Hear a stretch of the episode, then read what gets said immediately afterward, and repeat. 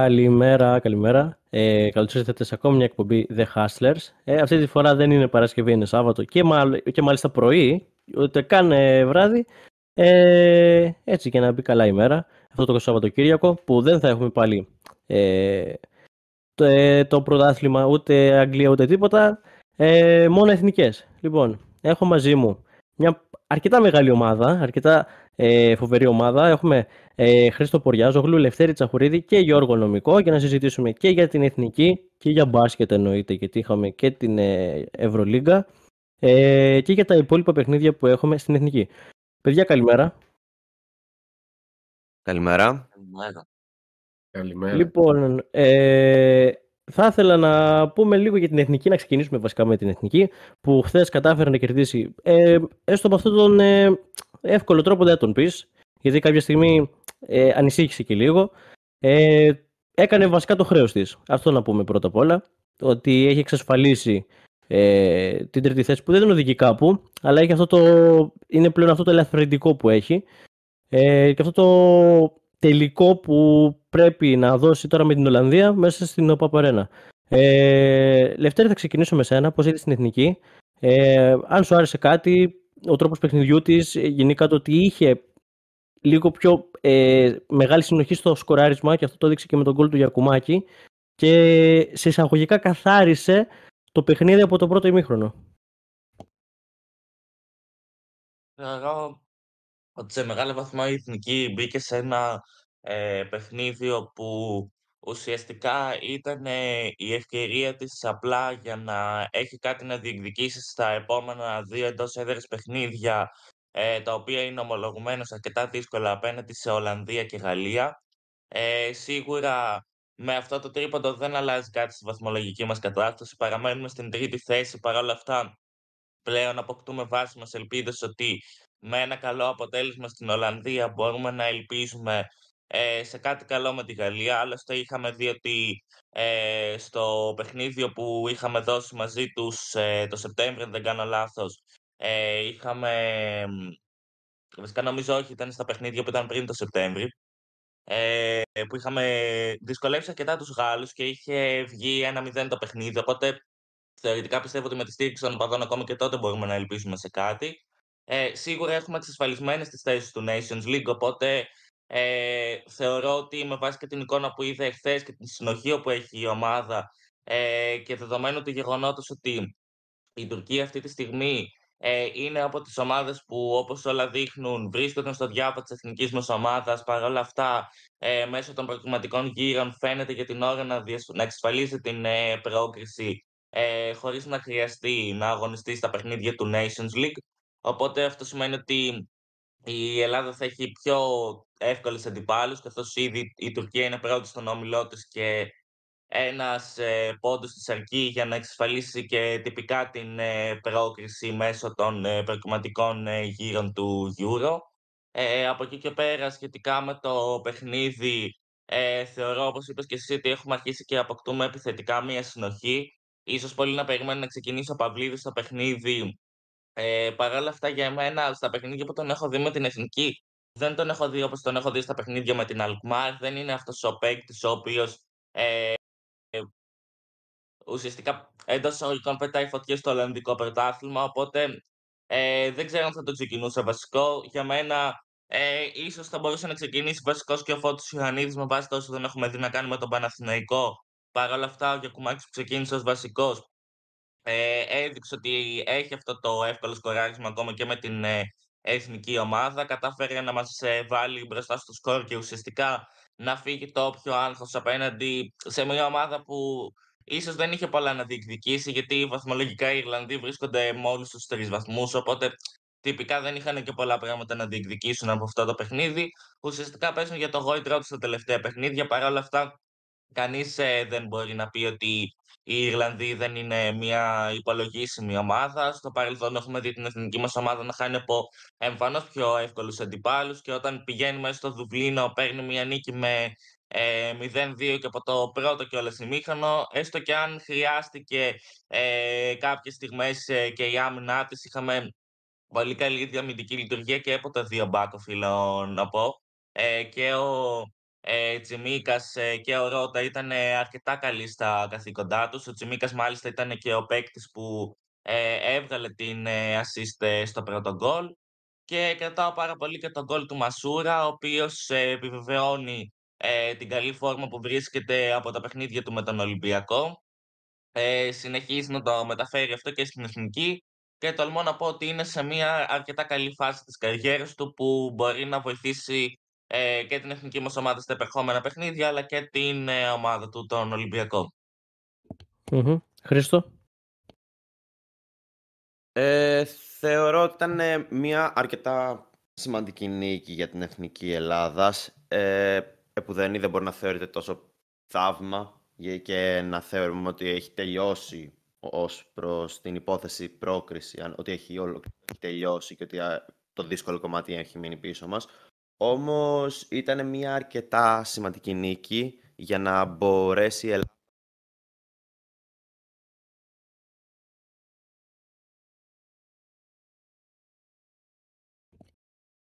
Ιρλανδίας, μια ομάδα η οποία νέα ταλέντα τα οποία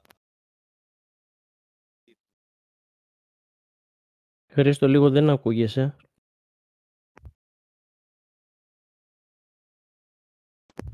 Ε, έλεγα ότι... Για μιλά τώρα. Ε, ακούγομαι τώρα; Ναι, ναι, ναι. Με συγχωρείτε γι' αυτό. Έλεγα λοιπόν ότι η Εθνική Ιρλανδία είναι μια ομάδα η οποία έχει αρκετούς ταλαντούχους ποδοσφαιριστές οι οποίοι αγωνίζονται στο αγγλικό ε, και έχουν το ταλέντο ε, η εμφάνισή τους δεν ήταν αρκετά ικανοποιητική εχθές και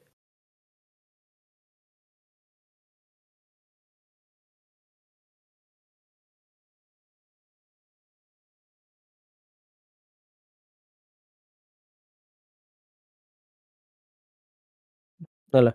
Ε, ο Χρήστος μάλλον έχει κάποιο τεχνικό πρόβλημα, οπότε συνεχίζουμε με την, ε, με, το, με την εθνική, η οποία κατάφερε εν τέλει να κερδίσει, πάει για τον τελικό. Ε, γιατί εγώ τουλάχιστον έτσι πιστεύω ότι στο παιχνίδι με την ε, Ολλανδία θα είναι ε, το πιο δύσκολο παιχνίδι, όχι πιο δύσκολο, βασικά θα είναι ένα παιχνίδι που θα κρυθεί μια θέση για τα μπαράζ. Ε, για την ενδεκάδα τώρα κόντρα στην, στην Ιρλανδία είχαμε Βλαχοδήμο κάτω από τα δοκάρια, το δίδυμο ε, Μαυροπάνου Ρέτσου, ο οποίος στάθηκε πάρα πολύ καλά μπορώ να πω. Αριστερά Τσιμίκα, δεξιά Ρότα. Ε, Κουρμπέλη, Μάνταλο και Μπακασέτα η τριάδα στη μεσαία γραμμή. Και ε, Πέλκα Μασούρα στα εξτρέμ και ο Γιακουμάκης στο center for. Ε, γενικά η εθνική από τη στιγμή που δείχνει μια σταθερότητα πιστεύω ότι αν συνεχίσει έτσι Πόσο μάλλον αμυντικά, εγώ πιστεύω, γιατί ε, στο παιχνίδι με την Ολλανδία μέσα ε, στο Ρότερνταμ έκανε πραγματικά τραγικά λάθη, ενώ σε μερικά σημεία του αγώνα έδειχνε να ελέγχει την κατάσταση. Αυτό πρέπει λίγο να το διοχετεύσει σαν προσοχές παιχνίδι και να μην την αφήσει να επηρεάσει ούτε τα μεγάλα ονόματα που έχουν οι Ολλανδοί, ούτε το ότι είναι μια σχετικά, όχι σχετικά, μια ομάδα με μεγαλύτερη ιστορία ε, και μεγαλύτερο budget, να το πούμε έτσι. Τέλος πάντων, ε, για την ιστορία η Ολλανδία, η οποία είναι και η αντίπαλός μας σε αυτό το, σε αυτό το ευρωπαϊκό πρωτάθλημα, ε, από τα προγραμματικά του ευρωπαϊκού πρωταθλήματος που δηλαδή ξεχθεί στη Γερμανία, ε, ιτήθηκε ε, κόντρα στη Γαλλία ε, με σκορ 1-2. Ο Εμπαπέ έκανε πραγματικά πράγματα και θαύματα. Άνοιξε το σκορ στο 7 ε, και ξανασκόραρε στο 53ο λεπτό ενώ ο Χάρτμαν κατάφερε να μειώσει στο 83. Η Ολλανδία η οποία προέρχεται από την ε, από την νίκη με εμάς. Ε, εντάξει, η Γαλλία όπως και να το δούμε είναι σχετικά η πιο δύσκολη αντίπαλος στο group. Ε, έχει εξασφαλίσει την πρόκρισή της στο Euro και θέλω και μια γνώμη και από το Λευτέρη πώς βλέπει την Ολλανδία το παιχνίδι της Εθνικής κόντρα σε εμάς ε, αυτή την εβδομάδα, τη Δευτέρα μάλλον.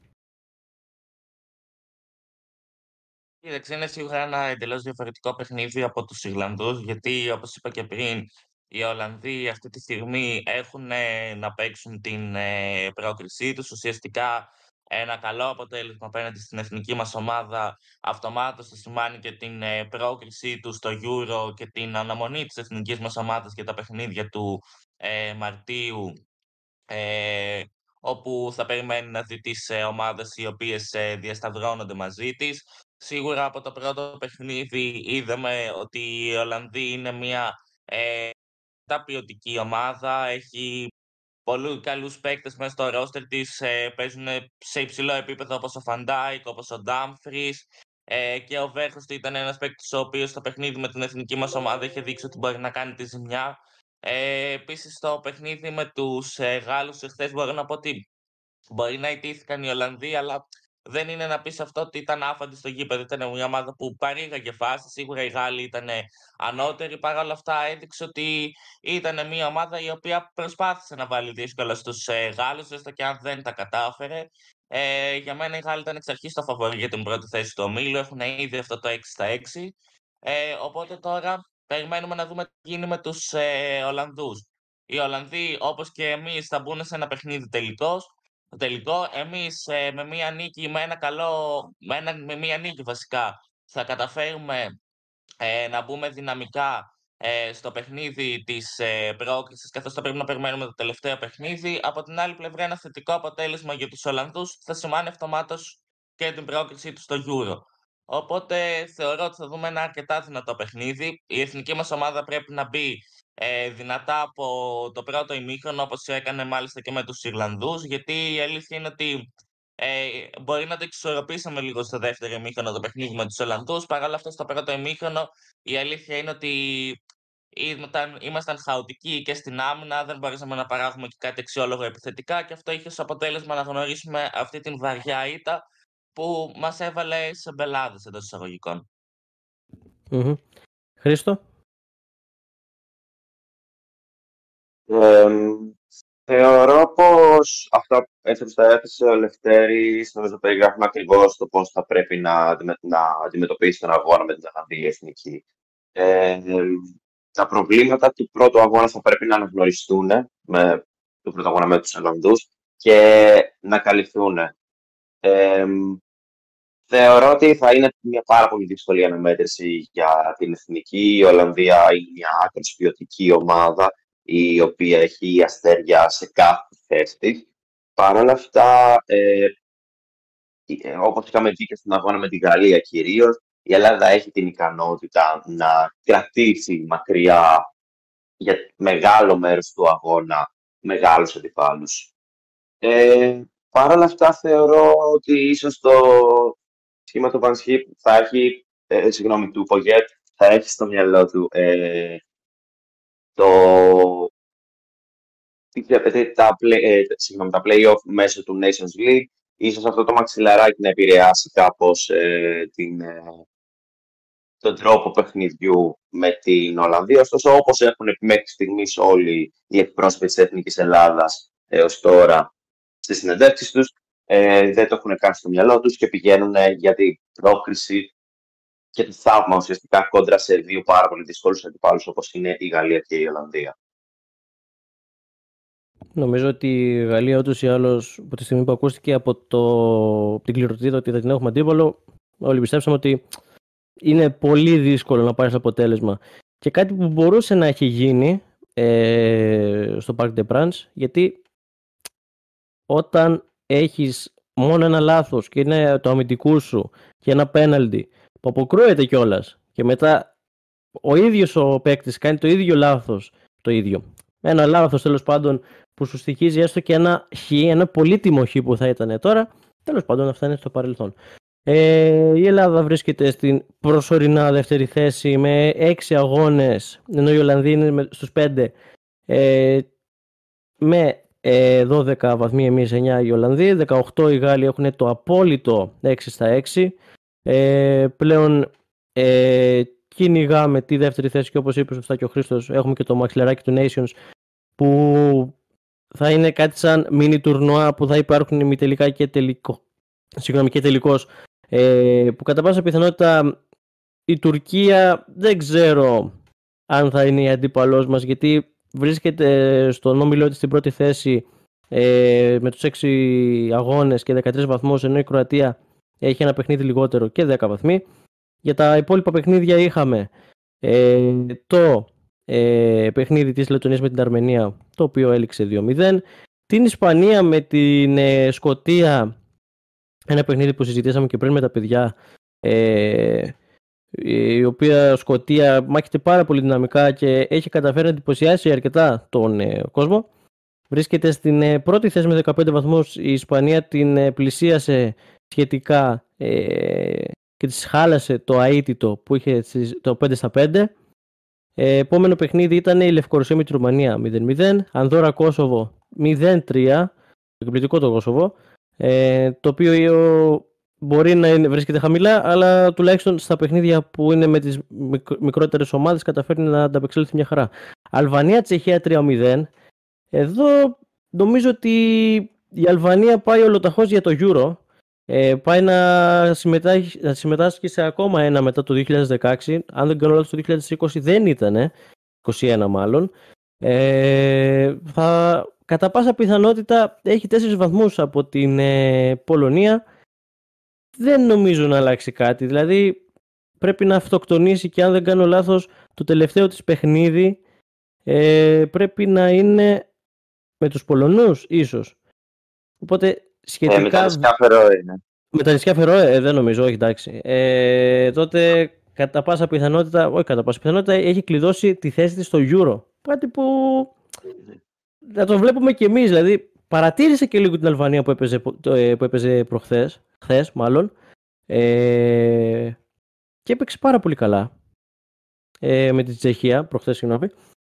Ε, και αυτό το 3-0 πραγματικά είναι ε, άκρως εντυπωσιακό. Λοιπόν, Κύπρος, Νορβηγία 0-4, η ομάδα του Χάλαντ κατάφερε να διαλύσει ε, την Κύπρο. Δύο γκολ ε, ο Στράικερ, μάλλον δεν σκόραρε, ο, όχι, σκόραρε δύο γκολ, ναι, καλά λέω. Ε, δύο γκολ ο Χάλαντ.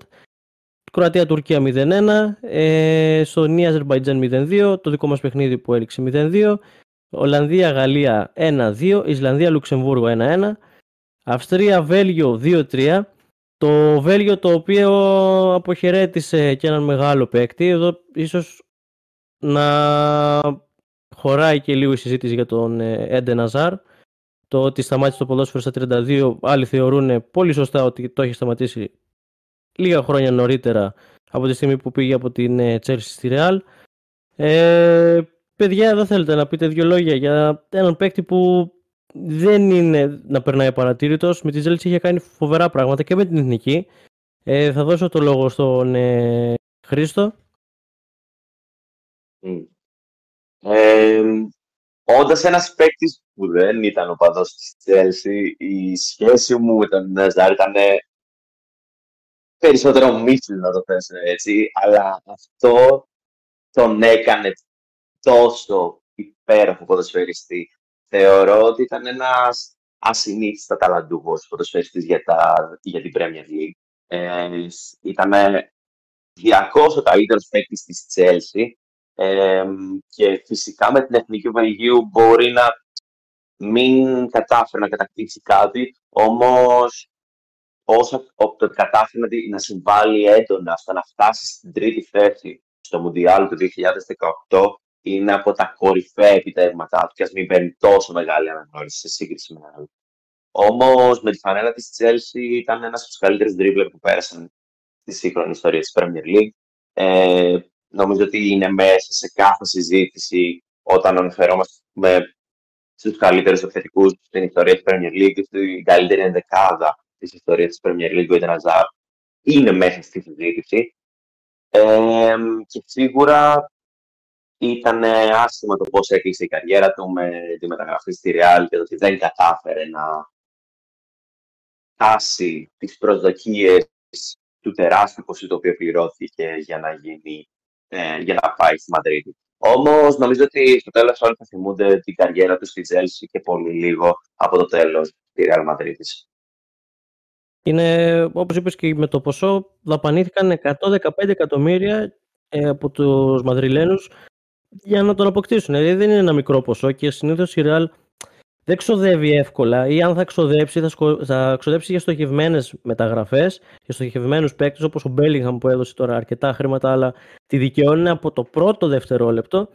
Και νομίζω ότι όλοι πιστεύαμε ότι ο Αζάρ ήταν στο... στη Real θα ήταν στο, πώς το πω, στο prime του. Δηλαδή ήταν στη Chelsea την τελευταία του σεζόν ε, που πήρε και το Europa και τώρα θα, ήταν, θα κάνει το βήμα παραπάνω στην καριέρα του.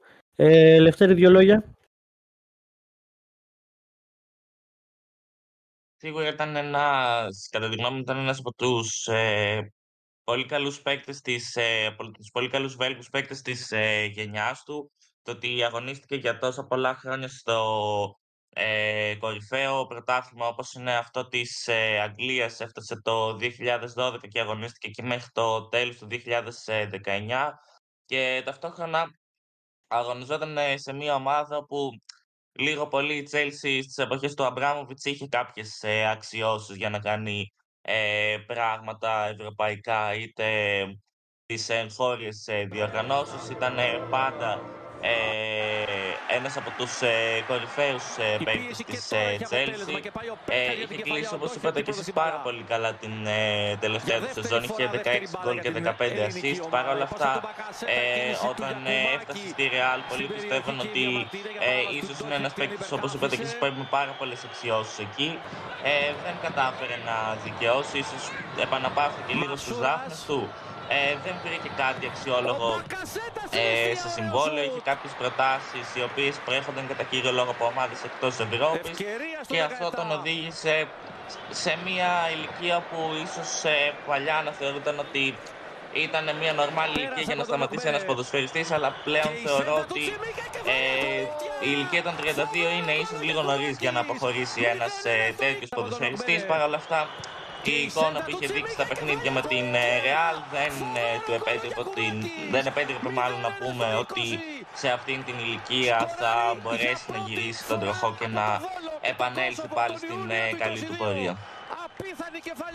Ε, όπως είπες και εσύ, είναι σχετικά νωρίς, γιατί πλέον βλέπουμε άλλους ποδοσφαιριστές που συνεχίζουν, π.χ. ο Ρονάλντο. Τώρα μου πεις άλλο Ρονάλντο, αλλά καταλαβαίνετε που το πάω. Ε, σε 38 έτη του που Τώρα το 32 σαν ηλικία σου φαίνεται αρκετά νωρίς. Και δεν ξέρω αν όντως. Αν και με τον Ναζάρ συνήθως όταν παίρνει μια απόφαση δύσκολα αλλάζει. Τώρα μου πεις σταμάτησε και μετά από λίγο ξαναπεί ξαναπέζω. Δεν θα μου φαίνονταν περίεργο. Γιατί ένας καλός Αζάρ, έστω και σε μια μέτρια κατάσταση, ε, θα μπορούσε να συνεισφέρει πάρα πολύ. Όχι σε μια ομάδα σε top επίπεδο, αλλά γενικά το λέμε. Ε, τέλος πάντων, ε, άδοξο τέλος για τον Έντε Ναζάρ. Ε, Λιχτενστάιν, Βοσνία, ε, Ερζεγοβίνης 0-2, συνεχίζουμε κανονικά με τα αποτελέσματα και Πορτογαλία, Σλοβακία 3-2. Σήμερα έχουμε, ξεκινάμε από τις 4 με Βόρεια Ιρλανδία, Άγιος Μαρίνος ε, και συνεχίζουμε με το παιχνίδι που είναι την ίδια ώρα Ουκρανία, Σκόπια ή Βόρεια Μακεδονία, το πούμε σωστά, ε, ναι, αυτό μας μάρανε.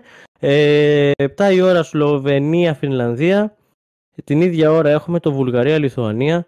Ε, 10 παρατέταρτο, τρία παιχνίδια στη σειρά Ουγγαρία, Σερβία, Δανία, Καζακστάν και Ιταλία, Μάλτα. Δεν υπάρχει κάποιο παιχνίδι που. Άντε το Ουγγαρία, Σερβία ίσως να σου κλείνει λίγο το μάτι ότι είναι ένα παιχνίδι το οποίο μπορεί ε, να έχει ενδιαφέρον που λογικά θα έχει κιόλας.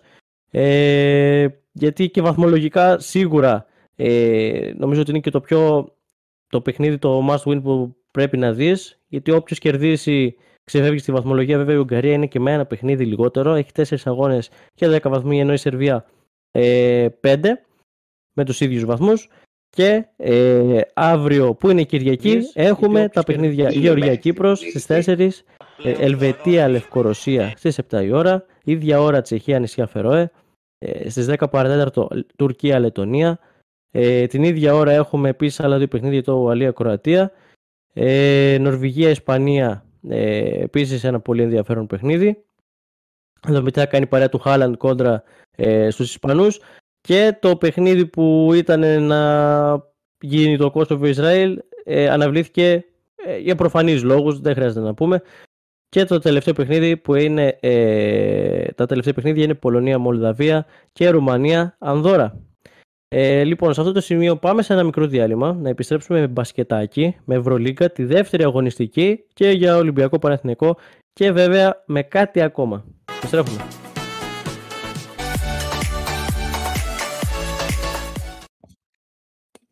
Λοιπόν, επιστρέψαμε στο δεύτερο και τελευταίο μέρος της πρωινής μας εκπομπής για, αυτό το, για αυτή την εβδομάδα μάλλον, ε, γιατί θα ξεκινήσουμε ξανά από την Παρασκευή. Ξεκινάμε με, ε, με μπασκετάκι, με Ευρωλίγα, με Παναθηναϊκό και Ολυμπιακό. Ε, θα ξεκινήσουμε με το χθεσινό βραδινό παιχνίδι ε, του Ολυμπιακού κόντρα στην Μπαρτσελώνα. Ο Ολυμπιακός ο οποίος ιτήθηκε, ε, έχασε το πρώτο του παιχνίδι για φέτος. Ε, κάτι που πέρσι άρχισε σχετικά ε, τέσσερις αγωνιστικές ε, να ιτήθει. Κάτι που πέρσι είχε κάνει, είχε πάρει διπλό μέσα στη Βαρκελόνη εχθές δεν τα κατάφερε. Ε, ιτήθηκε ε, και πλέον κυνηγάει, να το πούμε και έτσι, το επόμενο παιχνίδι. Κυνηγάει. Θέλει να δει το επόμενο παιχνίδι πώς θα κυλήσει, γιατί ταξιδεύει κόντρα, να παίξει κόντρα στην Αρμάνι Μιλάνου. Ε, εντάξει, ένα παιχνίδι που ο Ολυμπιακός μπορούσε να είχε κάνει σχετικά καλύτερη ε, πώς θα το πω, να έχει μια καλύτερη εικόνα. Αυτό φάνηκε κιόλας όταν ξεκίνησε το παιχνίδι το πώς ο Τόμας Βόκαου ξεκίνησε με αρκετά λάθη.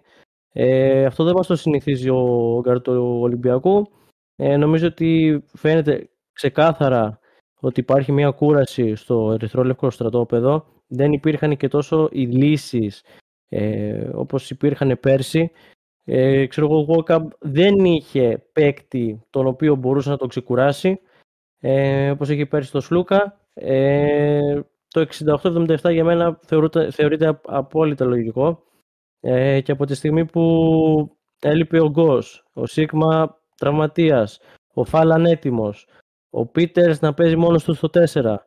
Ε, υπήρχε και αυτή, πώς θα το πω, λίγο η περίεργη συμπεριφορά του Κάναν, δηλαδή έβγαζε τρομερές άμυνες, αλλά πήρε 4 φάουλ πάρα πολύ γρήγορα και πιστεύω ότι εάν είχε λίγο πιο πολύ ε, ενσυγκράτεια στον εαυτό του ε, θα βοηθούσε περισσότερο γιατί έχει, τουλάχιστον και χθες το έδειξε, ότι είναι σε τρομερή φόρμα ε, και νομίζω ότι μπορεί να συμφωνήσει και ο Λευτέρης αυτό που θα πω και ο Γιώργος εννοείται ότι ο Ολυμπιακός το παιχνίδι φάνηκε εξ αρχής ότι δεν μπορούσε να το κερδίσει. Ε, θα ξεκινήσω με τον Γιώργο, ο οποίος δεν έχει μιλήσει καθόλου. Θα του δώσω την ε, πάσα να μας πει για το παιχνίδι και μετά θα συνεχίσουμε με το Λευτέρη. Καλημέρα, παιδιά. Ε, Δημήτρη, συμφωνώ σε γενικές γραμμές με αυτό που είπες για τον Τόμα Βόκαπ. Ήταν ε, φανερή κουρασί του από την αρχή. Νομίζω μάλιστα στην αρχή του παιχνιδιού είχε και τέσσερα λάθη που, όπως είπες και εσύ πολύ σωστά, δεν το συνηθίζει να κάνει λάθη. Γενικότερα φαινόταν πάρα πολύ η κούραση στους παίχτες του Ολυμπιακού εξαιτίας των απουσιών. Πολλοί παίχτες και στα προηγούμενα παιχνίδια είχαν επιβαρυνθεί με πολλά λεπτά συμμετοχής. Και αυτό φάνηκε σε αυτό το παιχνίδι. Κάποια στιγμή η κούραση βγαίνει. Υπήρχαν πολλές βιαστικές επιλογές, αρκετά λάθη. Δεν είχε το συνηθισμένο το flow στην επίθεση ο Ολυμπιακός που μας έχει συνηθίσει στα προηγούμενα παιχνίδια. Τα πόδια ήταν βαριά. Γι' αυτό και ξεκίνησε στο πρώτο ημίχρονο ουσιαστικά και έμεινε πίσω. Βέβαια έπαιξε πολύ σημαντικό ρόλο και η σημαντική ευστοχία που είχε, η πολύ καλή ευστοχία η Μπαρσελόνα, ειδικά στα πρώτα λεπτά στα τρίποντα. Σε μια κάποια στιγμή είχε 11 εύστοχα τρίποντα και μόλις 9 δίποντα. Χαρακτηριστικό το πόσο εύστοχη και πόσο efficient ήταν από τη γραμμή των 6,75. Βέβαια σε αυτό σίγουρα παίζει ρόλο και η μειωμένη ενέργεια των ε, παικτών του Ολυμπιακού που δεν μπορούσαν να ακολουθήσουν στα πόδια στις, ε, στην περιφερειακή άμυνα και επέτρεπαν αρκετά ελεύθερα σουτ. Ε, ο Κάναν ήταν πολύ, ήταν, ήταν ο, ο συνδετικός κρίκος για να αλλάξει η ροή του παιχνιδιού στην τρίτη περίοδο. Ήταν αυτός που έδωσε, έβαλε τα τρίποντα, έπαιξε σοβαρές άμυνες, άλλαξε το momentum και έβαλε και τον κόσμο στην εξίσωση στην τρίτη περίοδο. Αλλά ο Κάναν είναι από τους παίκτες που είναι παίκτες ψυχολογίας, παίζουν πολύ με την κερκίδα και με την ψυχολογία που τους δίνει, οπότε λογικό είναι να παρασύρεται. Θεωρώ ότι αυτό οφείλεται τα τέσσερα φάουλ, ότι πάνω στον ενθουσιασμό του να βοηθήσει ε, κάπου ξέφευγε και χρεωνόταν με τα παραπάνω φάουλ που στήχησαν όμως, γιατί όταν έκανε το τέταρτο φάουλ ουσιαστικά έμεινε στον πάγκο και δυσκόλεψε τα, τα πράγματα. Ουσιαστικά ο Ολυμπιακός με, με το ξέσπασμα που έκανε στην τρίτη περίοδο δείχνει ότι θα μπορούσε να πάρει το παιχνίδι μέχρι το 36, που είχε, είχε βρεθεί μέχρι και 7 πόντους μπροστά. Αλλά εν τέλει φάνηκε ότι κατέρευσε στα τελευταία λεπτά, γιατί δεν, ε, πλέον οι παίκτες δεν είχαν ε, τις ε, δυνάμεις να ακολουθήσουν. Ο Γούκαπ έπαιξε 35 λεπτά και είχε παίξει άλλα τόσο και, και στα προηγούμενα παιχνίδια. Δηλαδή πόσο, να, πόσο να αντέξει και να σταθλιτεί σε τέτοια, σε τέτοια ένταση, σε τέτοιο υψηλό επίπεδο.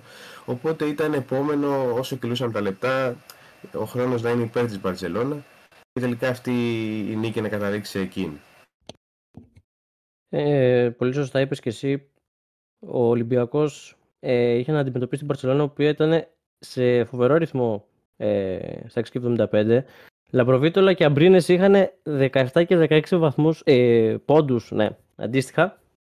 Ε, αυτό σημαίνει ότι ο Ολυμπιακός θα βλέπεις τον Βόκα μπορεί να είναι τόσο κουρασμένος, ώστε βάζει και 14 πόντους και να μην έχει τόσο μεγάλη βοήθεια. Δηλαδή, ε, και χθες με τον. Ε, το παρατηρήσει και εσύ, να το πω και να, να το ακούσει και ο κόσμος, ότι ο Μπρασδέκη αργεί να μπει στην εξίσωση. Άργησε πάρα πολύ. Δηλαδή, ήταν αυτό το καλάθι και φάουλ που πήγε κάποια στιγμή, ε, το οποίο κάπως αφύπνισε λίγο τον παίκτη, αλλά και πάλι ε, το πρόσωπο που θα βλέπαμε στην Ζαλγύρης δεν ήταν το ίδιο.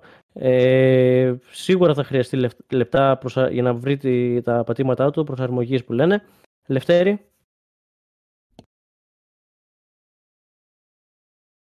Εγώ πιστεύω ότι δεν ήταν ένα παιχνίδι το οποίο ε, φάνταζε εξ αρχής χαμένο. Ο Ολυμπιακός σίγουρα έμεινε πολλές φορές ε, πίσω, ακόμα και με ψήφιες διαφορές. Παρ' όλα αυτά, ε, πάντα κατάφερνε να μειώσει το σκορ. Είχε πολλές σημαντικές απουσίες, ε, όπως ε, ανέφερες και εσύ. Ε, πολλοί παίκτες, ε, όπως ο Μακίσικας, που δεν τους έχουμε δει πολύ την ε, φετινή χρονιά. Θέλουμε να ε, τους δούμε στην ομάδα. Σίγουρα ο Ολυμπιακός, αν ήταν τόσο πλήρης όσο ήταν η Μπαρτσελώνα, σίγουρα θα μιλούσαμε, θεωρώ, από άλλη βάση αυτή τη ε, στιγμή σχετικά με το τελικό αποτέλεσμα που είχαμε. Ε, αναγκάστηκε, θεωρώ, ο Γιώργος Μπαρτζόκας να χρησιμοποιήσει ε, παίκτες οι οποίοι όπως είναι ο Γόκαπ, όπως είναι ο Πίτερς, οι οποίοι έχουν επιβαρυνθεί ήδη με πάρα πολλά λεπτά συμμετοχής. Ενδεικτικό είναι ότι ο Γόκαπ έπαιξε χθες 35 λεπτά στο παιχνίδι και μάλιστα είναι και ένας παίκτης ο οποίος ε, θα λέγαμε ότι δεν έχει ξεκουραστεί καθόλου, δεν έχει κάνει διακοπές. Προέρχεται από το παγκόσμιο κύπελο με την εθνική ομάδα. Μετά ξεκίνησε κατευθείαν την προετοιμασία με τον Ολυμπιακό. Τώρα έχει ρηχθεί στις επίσημες αναμετρήσεις με τον Ολυμπιακό και ουσιαστικά δεν έχει καταφέρει καθόλου να ξεκουραστεί. Ε, είναι ένας παίκτης ο οποίος φέτος θα κληθεί να σηκώσει πολύ ε, μεγάλο βάρος και θεωρώ ότι ε, άμα δεν βρεθεί ένας παίκτης ο οποίος ε, θα μπορεί να του δίνει αυτόν τον χρόνο για να ξεκουράζεται, δεν ξέρω κατά πόσο και ο ίδιος θα μπορέσει να συνεχίσει να αντέχει και να προσφέρει στην ομάδα. Σίγουρα πάντως για την ώρα και χθες με τους 14 πόντους του, αν και έκανε κάποια λάθη, αλλά και την προηγούμενη εβδομάδα στο παιχνίδι με τον ε, Παναθηναϊκό, δείχνει ότι είναι ένας ε, παίκτης τον οποίο μπορεί να υπολογίσει ο Ολυμπιακός. Παρ' όλα αυτά, δεν μπορούμε να τα περιμένουμε όλα από έναν παίκτη. Σίγουρα θα κάνει και πολλά λάθη. Εχθές, ε, ας πούμε, αναγκάστηκε να βγει μπροστά στο σκοράρισμα. Η λήψη των έλλειψη πολλών παικτών είχε μόνο δύο assist. Ε, ο Ολυμπιακός θεωρώ επίσης κάτι που ίσως με έχει προβληματίσει, δεν ξέρω αν το βλέπετε και εσείς αυτό, είναι ότι έχει πάρει κάποιους παίκτες τους οποίους δεν έχει επενδύσει. Ας πούμε, ε, ελλείψει και των πολλών απουσιών, ίσως, οκ, δεν ε, γινόταν να μπει στο χθεσινό παιχνίδι, αλλά δεν τον είδα και στο παιχνίδι πρωταθλήματος. Αναφέρομαι στον Τανούλη, που είναι ένα ταλαντούχο παιδί και θεωρώ ότι ε, όπως ο Παναθηναϊκός επενδύει στα παιδιά τους, έτσι και ο Ολυμπιακός από τη στιγμή που πίστεψε σε ένα παίκτη και τον απέκτησε, και από τη στιγμή που είναι μια καινούργια ομάδα και αυτός έχει φέρει αρκετούς καινούριους παίκτες ε, στο ρόστερ του, αν και έχει κρατήσει τον βασικό του κορμό, θα πρέπει να δώσει ευκαιρία και σε αυτά τα νέα παιδιά, όπως και ο Αμπόζη που βρέθηκε χθες στην ομάδα ε, λόγω των πολλών απουσιών, να δείξουν και αυτά τι μπορούν ε, να πετύχουν, γιατί σίγουρα τραυματισμοί θα έρθουν.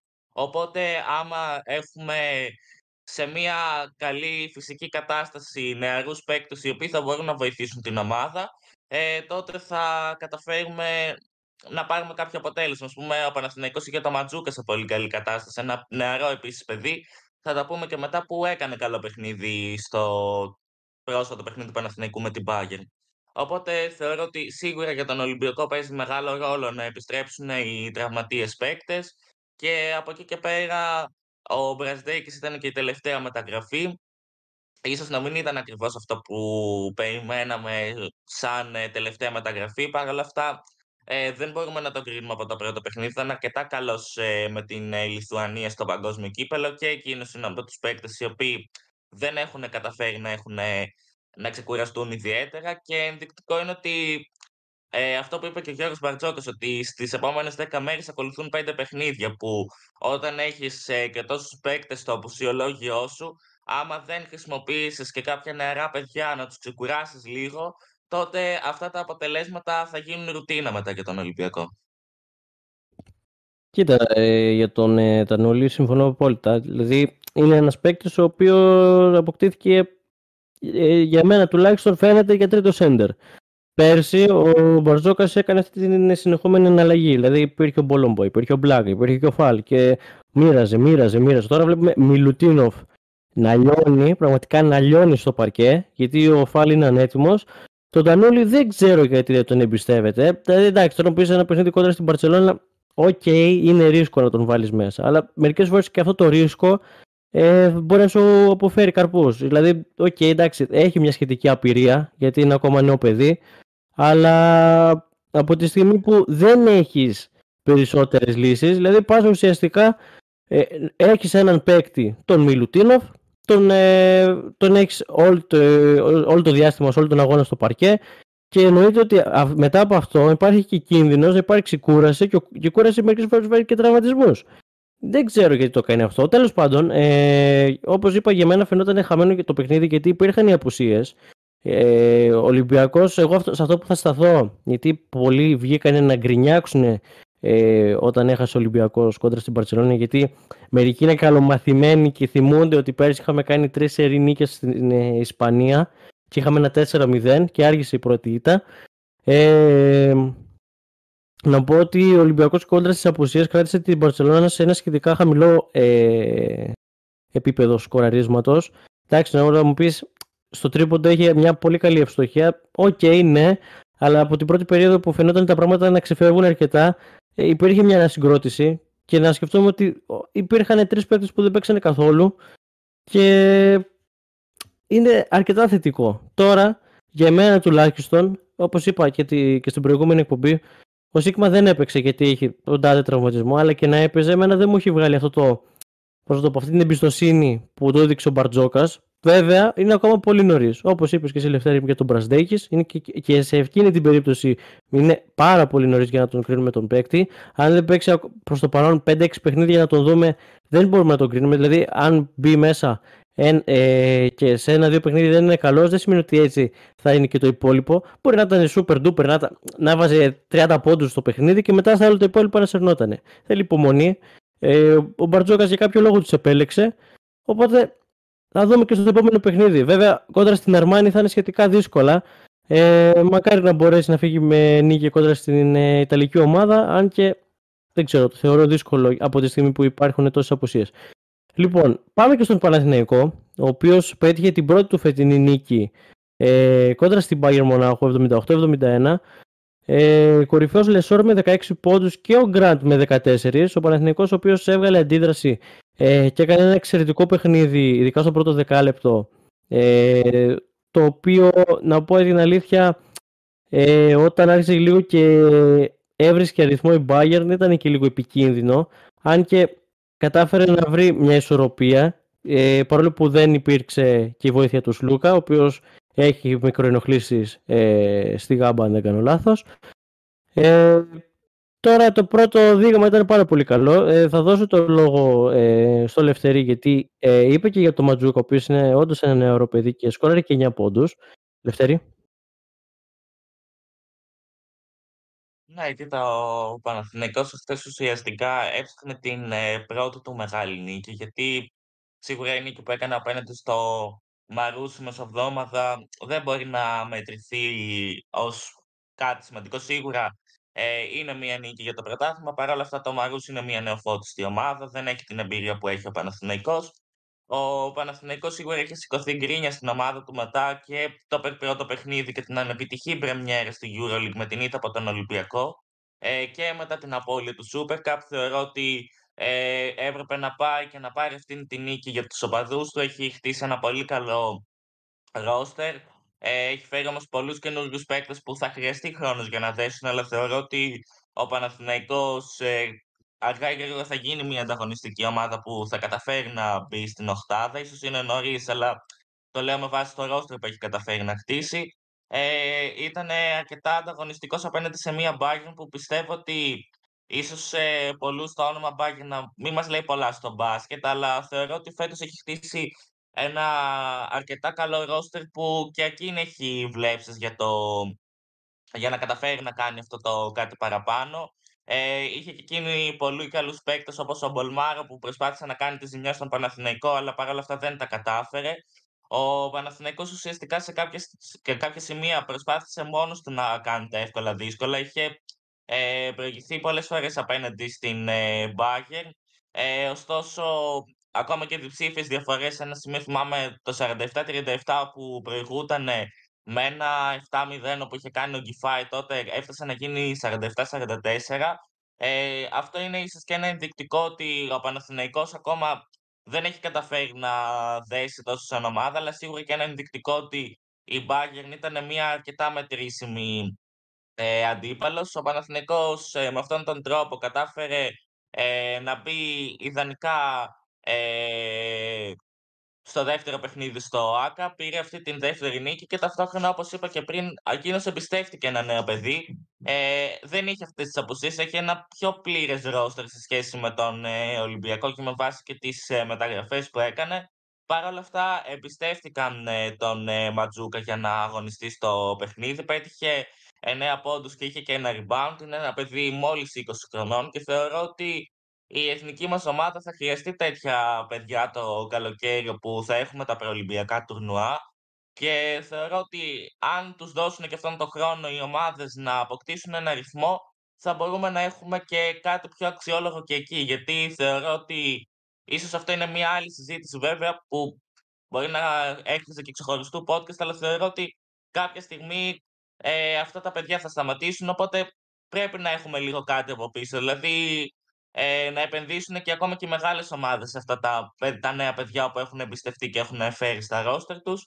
Ε, από εκεί και πέρα, ε, για να κλείσω σχετικά με το παιχνίδι, όπως είπες και εσύ και ο Λεσόρ και ο Γκραντ είχαν μια πάρα πολύ καλή εικόνα. Ο Λεσόρ ίσως στα πρώτα παιχνίδια δεν είχε δείξει αυτά που περίμεναν οι οπαδοί του Παναθηναϊκού. Παρ' όλα αυτά σιγά σιγά προσαρμόζεται και μπαίνει και στο επίπεδο της δημιουργίας και στο επίπεδο του σκοραρίσματος. Οπότε θεωρώ ότι ο Παναθηναϊκός σιγά σιγά βρίσκει τα πατήματά του και μπορεί και εκείνος, έχοντας ένα πιο πλήρες ρόστερ, ίσως να ανταπεξέλθει λίγο καλύτερα σε αυτή την σειρά αγώνων που θα έχουμε αυτή την εβδομάδα με πέντε αγώνες σε 10 ημέρες.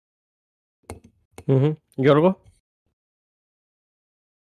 Ε, συμφωνώ πολύ με αυτά που είπε ο Λευτέρης. Θεωρώ ότι το μεγαλύτερο θετικό που έδειξε ο Παναθηναϊκός σε αυτό το παιχνίδι ήταν η εξαιρετική αμυντική του λειτουργία.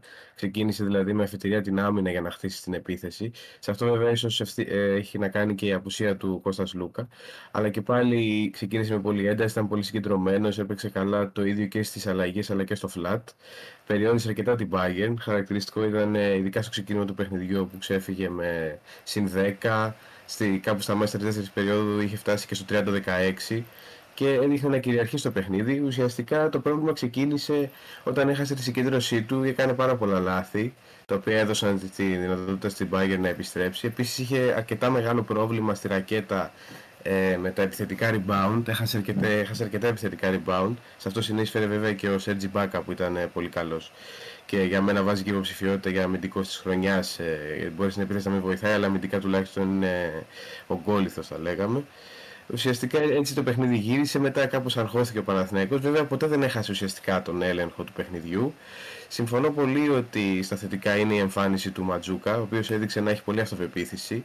Ε, μένα μου άρεσε πολύ και ότι στο, στο σουτ που πήρε στη λήξη της ε, δεύτερης περίοδου, αν δεν κάνω λάθος, ε, στήθηκε ουσιαστικά ένα play πάνω του. Αταμάν έστησε ένα play για να πάει μπάλα στο Ματζούκα και να εκτελέσει για τρίποντο. Πράγμα σημαντικό γιατί αυτό δείχνει ότι τον εμπιστεύεται, δείχνει ότι πιστεύει στις δυνατότητές τους και τον θέλει να τον εντάξει στο rotation και όχι να τον αφήσει σαν ένα συμπληρωματικό ρόλο.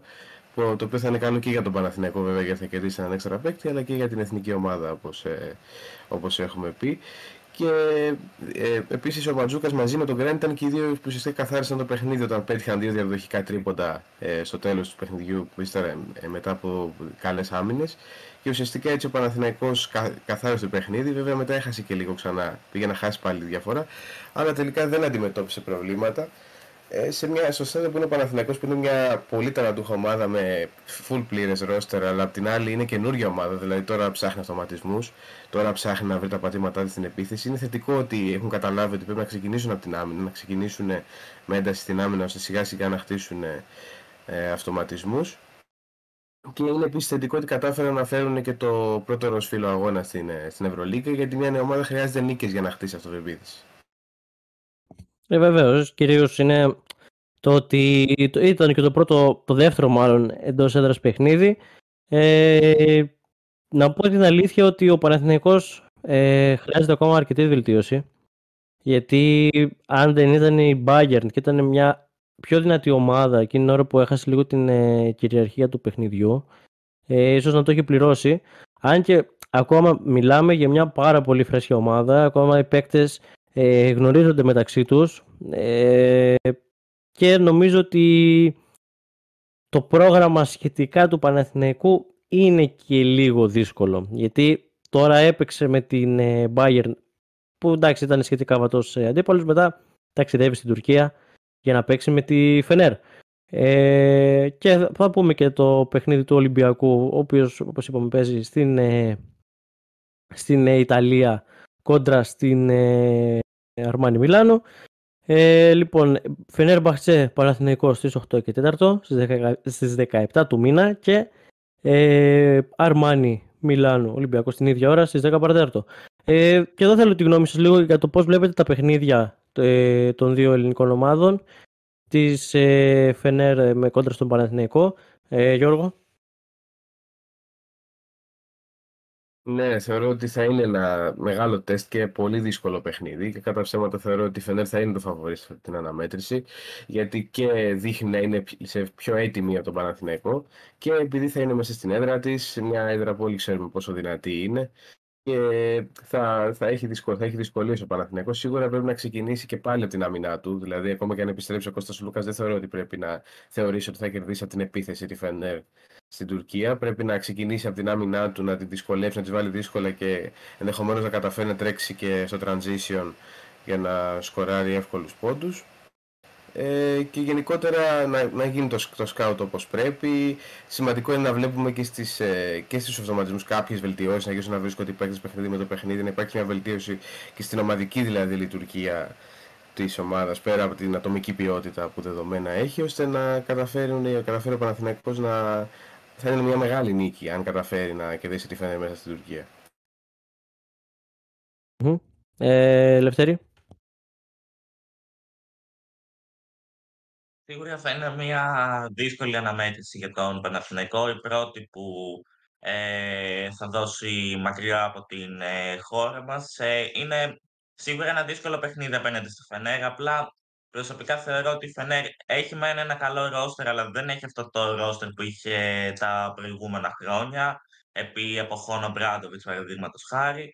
Ε, έρχεται από δύο απανοτές ήττες από την Καρσίγια και χθες ε, για το πρωτάθλημα και χθες από την ε, Βαλένθια για την δεύτερη αγωνιστική του Euroleague. Οπότε θεωρώ ότι θα πάει για να ε, διεκδικήσει ε, το Ροσβιλ αγώνα και μάλιστα να εκμεταλλευτεί την ε, έδρα της. Από την άλλη, ο Παναθηναϊκός ε, θέλει να συνεχίσει να χτίζει πάνω σε αυτό το ε, καλό αποτέλεσμα που πήρε απέναντι στην ε, Bayern και ουσιαστικά με αυτόν τον τρόπο να δίνει ψυχολογία στην ομάδα του που όπως είπαμε και πριν είναι ένα αρκετό νέο ρόστερ που μέσω των νικών θα καταφέρει να βάλει τον Παναθηνικό πολύ γρήγορα στην εξίσωση και να τον κατατάξει στις ομάδες όπου διεκδικούν με αξιώσεις κάτι φέτος και από, το εγχώρι, και από τις εγχώριες διοργανώσεις αλλά και από την ε, Euro. Mm-hmm. Ε, νομίζω ότι ο... για να κλείσουμε και το θέμα του Παναθηναϊκού, ε, Φενέρ ε, ουσιαστικά θα ψάξει να βγάλει την αντίδραση μετά την ήττα από τη Βαλένθια όπως είπες και εσύ.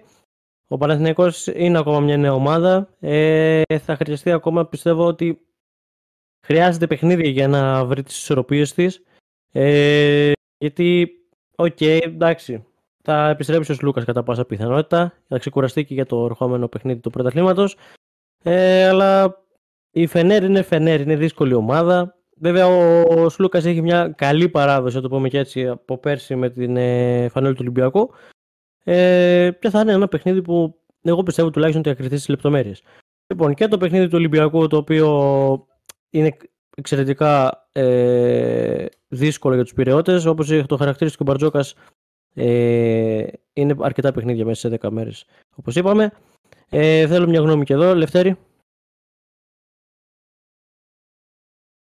Κοίτα, σίγουρα θα είναι ένα δύσκολο παιχνίδι. Ε, λέω κυρίως των απουσιών. Η Αρμάνι Μιλάνο ε, δεν αγωνίστηκε ε, αυτή την αγωνιστική καθώς και το παιχνίδι με την Μακάπη που για προφανείς λόγους όπως είπαμε και πριν ε, δεν ε, πραγματοποιήθηκε.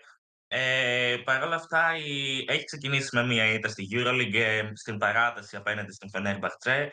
Είχε και μία ήττα το προηγούμενο Σαββατοκύριακο στο πρωτάθλημα, οπότε δεν ξέρω κατά πόσο είναι η ομάδα που, θα με τα που βλέπαμε τα προηγούμενα χρόνια. Παρ' όλα αυτά, ε, σίγουρα θα θέλει να επιστρέψει και αυτή στις νίκες, όπως είπα και πριν, για την ε, Φενέρ Παρτσέ. Από την ε, άλλη, ο Ολυμπιακός ξέρουμε όλοι ότι οι οπαδοί του έχουν, ε, όπως είπες και εσύ προηγουμένως, έχουν καλαμάθει λίγο στις νίκες από την ε, προηγούμενη σεζόν.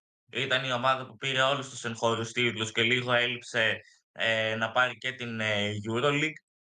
Οπότε είναι λογικό να έχετε γκρίνια κάποιες φορές από κάποιους οπαδούς μετά από ήττες. Ε, Παρ' όλα αυτά θεωρώ ότι και οι δύο ομάδες θα μπουν αποφασισμένες και είναι μια καλή ε, ευκαιρία για τον Ολυμπιακό να επιστρέψει στις ε, νίκες καθώς η EuroLeague για μένα είναι λίγο πιο μετρήσιμη για να δούμε πού βρίσκεται η ομάδα καθώς σίγουρα και το ελληνικό πρωτάθλημα είναι πιο ανταγωνιστικό φέτος. Παρ' όλα αυτά δεν ξέρω κατά πόσον εκεί μπορούν να βρεθούν ομάδες οι οποίες πραγματικά θα μπορέσουν να βάλουν τόσο δύσκολα σε το φετινό ρόστερ του Παναθηναϊκού και στο φετινό ρόστερ του Ολυμπιακού που έχουν χτιστεί για να κάνουν το κάτι παραπάνω και στην EuroLeague. Mm-hmm. Γιώργο; Σίγουρα θα είναι ένα πολύ δύσκολο παιχνίδι γιατί η Αρμάνη δεν έχει καμία σχέση με την περσινή Αρμάνη, δεν έχει τα, τα χάλια που είχε πέρσι. Είναι μια πολύ δυνατή ομάδα, έχει ενισχυθεί σημαντικά, δείχνει να είναι καλύτερη. Οπότε σε μια, ένα, πάντα ένα παιχνίδι το σέρα στην Ευρωλίγα, πόσο μάλλον μια τόσο ποιοτική ομάδα θα είναι δύσκολο. Καλό θα ήταν αν θα κατάφερε ο Ολυμπιακός να πάρει μια νίκη, γιατί κατά μία έννοια τα ματσάρι και την ήττα στο σεφ, γιατί οι εντός έδρας ήττες πονάνε πολύ στην Ευρωλίγα. Οπότε με ένα μεγάλο διπλό κάπως θα εξισορροπούσε την κατάσταση.